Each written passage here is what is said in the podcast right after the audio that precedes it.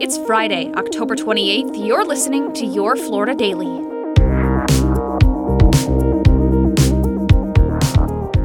I'm Katrina Scales.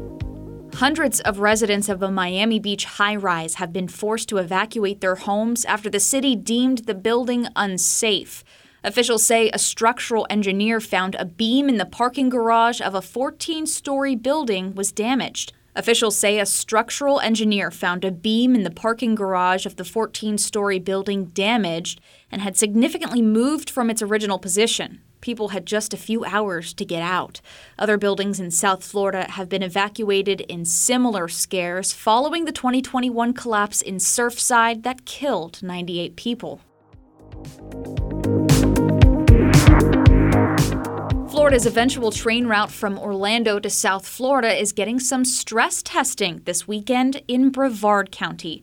Brightline is planning test runs along the Space Coast at speeds of nearly 80 miles per hour.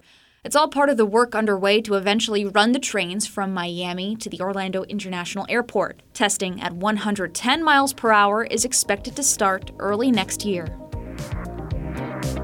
Find these top stories along with breaking news, weather, and traffic all day on clickorlando.com. And now, a completely random Florida fact.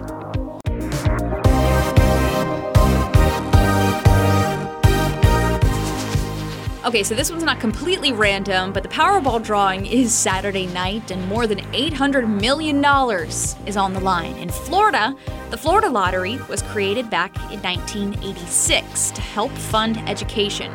Since then, over $42 billion have been generated. But critics say lawmakers have since offset those gains by cutting funding to education from general appropriations.